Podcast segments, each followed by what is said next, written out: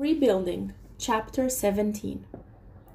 Hermione handed Draco the next cleaned arithmancy book, and he checked it for damage and sent it on its way.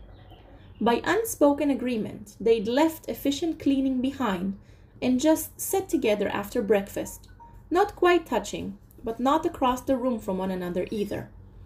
Are you taking this? he asked, waving the next book she'd passed him in the air. Arithmancy? she asked. He nodded and she said, Newt level. I don't know who else will be in the class, though I don't think it tends to get a lot of students. I will, Draco said. Probably Theo. Maybe some Ravenclaws. He confirmed the book in his hand was fine and sent it sailing away. Do you want to plan a study group? You and me?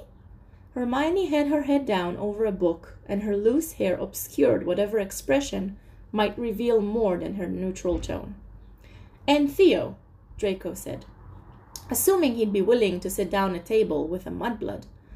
Hermione said as she shook the last of the broken bits of plaster from the book she was using to avoid looking at him. I don't think you should call yourself that, Draco said. Makes you uncomfortable? she asked, and now he could hear the knives in her voice. Yes. He plucked the book from her hand. I am well aware what an ass I was. You needn't rub it in.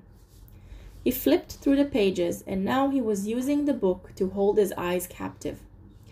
Theo has, indeed, been raised as a blood purist, but I think he would be grateful to have a study partner.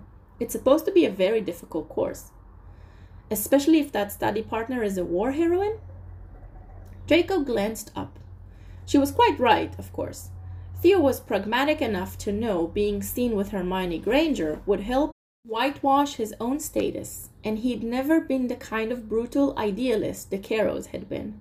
Prejudiced, yes, but not a zealot.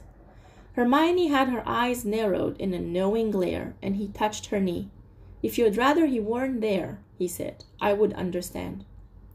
She sighed and rubbed at her face. No, it's. This year is going to be hard, isn't it? Draco lowered his head. I wasn't here, she went on. We were out cold and hungry and angry and desperate, but we weren't here. I've heard stories, but how bad was it, Draco?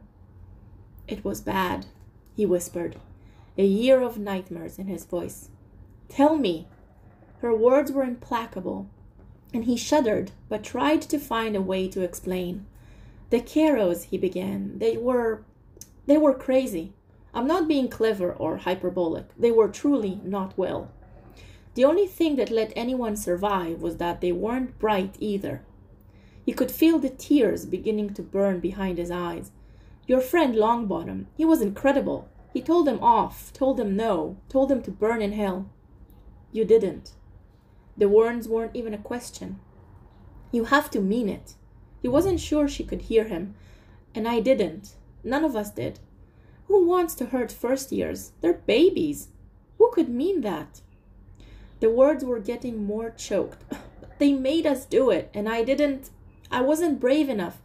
We all learned to fake it, to say the words with no force, and the victims learned to scream and wail, even if it wasn't bad. But sometimes I was so scared, it had more force, and.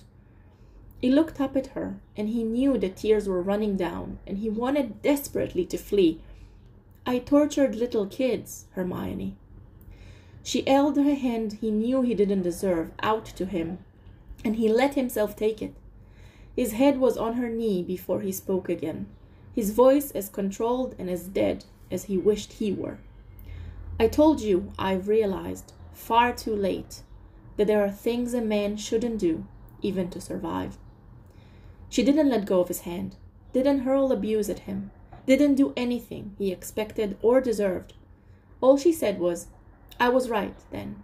It's going to be a very difficult year.